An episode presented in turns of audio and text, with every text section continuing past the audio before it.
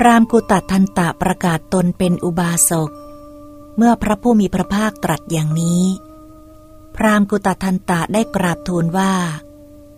ข้าแต่ท่านพระโคดมภาษิตของท่านพระโคดมชัดเจนไพเราะยิ่งนัก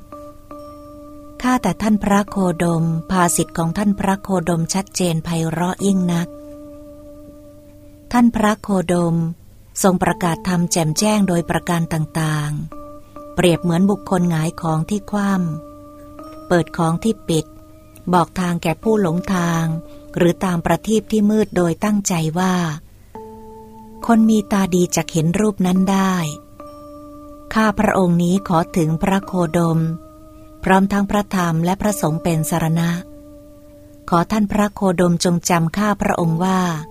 เป็นอุบาสกผู้ถึงสรณะตั้งแต่วันนี้เป็นต้นไปจนถึงตลอดชีวิตข้าพระองค์ได้ปล่อยโคเพศผู้ลูกโคเพศผู้ลูกโคเพศเมียแพะแกะอย่างละเจ็ดร้อยตัวได้ให้ชีวิตแก่สัตว์เหล่านั้นขอสัตว์เหล่านั้นจงกินหญ้าเขียวสดได้ดื่มน้ำเย็นกระแสลมอ่อนๆจงพัดถูกตัวสัตว์เหล่านั้นเถิด